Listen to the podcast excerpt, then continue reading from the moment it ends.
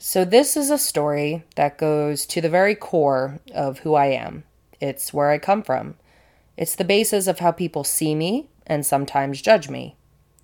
Today, I'm going back to the very beginning, and all of you are going to hear for the first time my entire adoption story from start to finish, everything I know.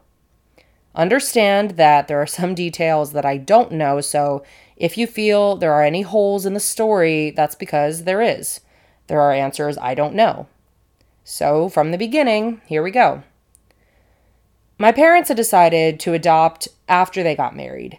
Originally, they had never considered Russia as an option. They were set on adopting from China, had meetings with many Chinese adoption representatives. The question just was is this where our hearts are leading us? One day, my mom remembered something that had happened to my grandfather in World War II.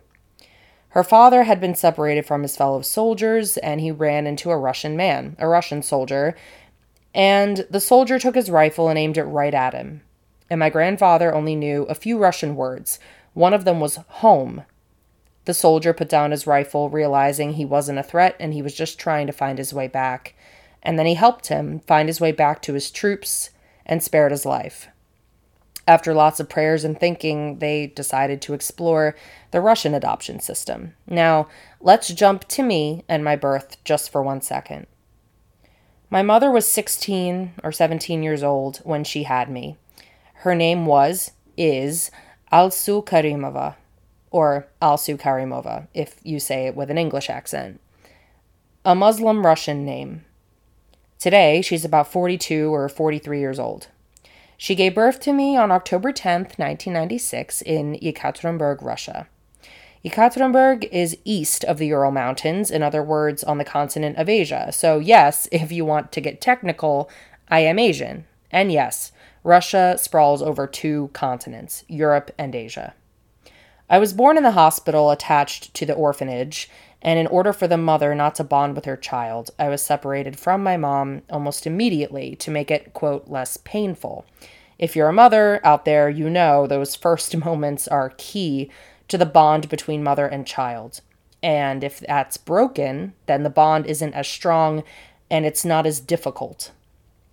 But in a way, it could be way more difficult. I'll never know. My birth certificate was interesting, to say the least, from what I've heard, they put a father's name on the paper just to make it look good. In other words, I don't know or think to this day that the name put on the certificate is my real birth father. It makes it look more complete, I guess, but not necessarily real. My birth mother wanted to make sure that she wasn't involved in my life. I don't know why, but her brother, my uncle, spoke for me in adoption court. Yes, there is adoption court, for those of you who didn't know that. I was born Anastasia Karimova, or Anastasia Karimova. I want you to know my real name. For seven months, October 96 to May 97, I was in the orphanage with the other babies doing what babies do. Meanwhile, back in Cherry Hill, New Jersey, my parents, the only ones I know to be my parents, had received information of a baby looking for a home. They learned my name, they were sent a picture, they knew they wanted to change my name when they adopted me, and they spent months trying to figure out what they wanted to name their child.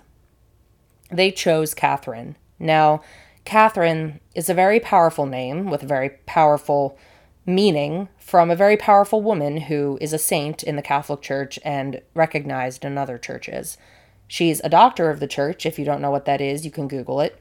And she's one of the most powerful women in history. She was brave beyond belief for the years she was alive, for the time that she was alive, and did what most didn't dare to do. They picked a nickname in case Catherine was too long, so they chose what everyone has known me as my entire life, which is Kate. And from day one, they called me Kate. They decided not to use Anastasia because the nickname for Anastasia in Russian is Nastia, now, Nastia sounded too close to the word nasty. So, just to make sure I wasn't bullied or out of fear that I could potentially be bullied, which I was bullied for other reasons, but that's another story for another day, they decided that they didn't want to use Nastia, and also they just liked Catherine better. In the in between months, my mom would have my picture and she would look up at the moon and she would think, wherever my baby is, we both have the same moon and she's under the same moon. It was her way of connecting to me, even if she couldn't entirely have me yet. Before I was legally theirs, they did come to visit me and meet me for the first time. I have no idea how it made them feel meeting me, having to say goodbye, the feeling that the system could, at any time, change their minds, Russian adoptions could close, tensions between Russia and the US could rise to the point of no re entry. Anything could have happened. Now, it didn't, but that fear I couldn't imagine. In May of 97, May 26th to be exact, was the day to officially scoop me up to take me to America. In the months since my birth, I had a nurse in the orphanage who was my personal nurse. She didn't want to say goodbye. My mom asked if she wanted a picture of me to remember me by, and she said no, because in her words, it would be too painful. She said one last goodbye, and my parents took me from Yekaterinburg Baby House number one to the airport to fly to Moscow. From Moscow, they would take me to New York JFK. I wailed the entire flight home and but I smiled big when my mom changed me in the airport bathroom. For me, the first state I entered in the free world was New York. On the way home, we passed the Statue of Liberty. I was free. I was in the land of the free, the home of the brave, and all I wanted was a diaper change and some food. I was always a foodie. As a baby, I never liked pacifiers. I grew up like any normal American kid, the one thing I'm so grateful my parents did was, as soon as I could talk and understand English, they told me what adoption was. They told me that I had a birth mommy, and that that mommy wasn't the mommy and daddy I have now. And I was totally fine with it. The younger you tell an adopted kid, the easier it'll be for them to understand, and they won't live the rest of their lives not knowing the truth. Learning later in life, as I have seen with my other friends who are adopted as well, can be extremely damaging because you feel your entire life was a lie. And there's a whole other world that you never knew that you were missing out on. Luckily for me, I knew from day one. Over the years, the most angering feeling was when people would try to tell me how to feel about my adoption. They would almost tell me, You have emptiness inside you. You have a void. You aren't complete. You'll always feel that way. You'll always have the sense of what could have been.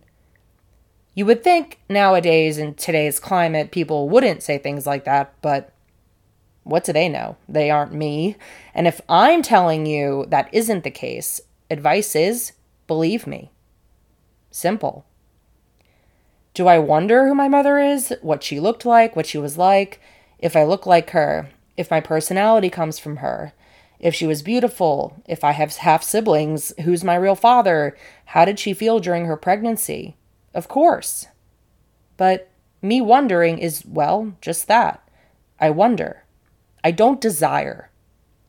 If I never met her, I'd still be at peace because I have a mom and a dad. I have a family, a name, a home, friends, a house, schools, workplaces. Completeness doesn't have to come from your blood, and I can't stress that enough in the future, maybe I'll learn more information. It's almost an inevitability. But for now, this is all I can give you. This is all I know. Oh, and that my first word was apples.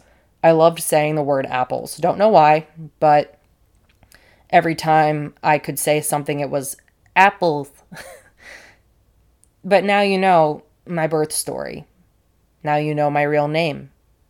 How the hell I even got here where I come from, and maybe, if you have any questions now, just maybe, you can feel more comfortable asking me. I'll always be open to talk about it and answer any questions you might have for me. And if I ever do learn more information, that will be up to my discretion to tell, but until then, just thank you for listening and letting me air this out to you. And I hope you learned just a little bit more about your host today. Thank you.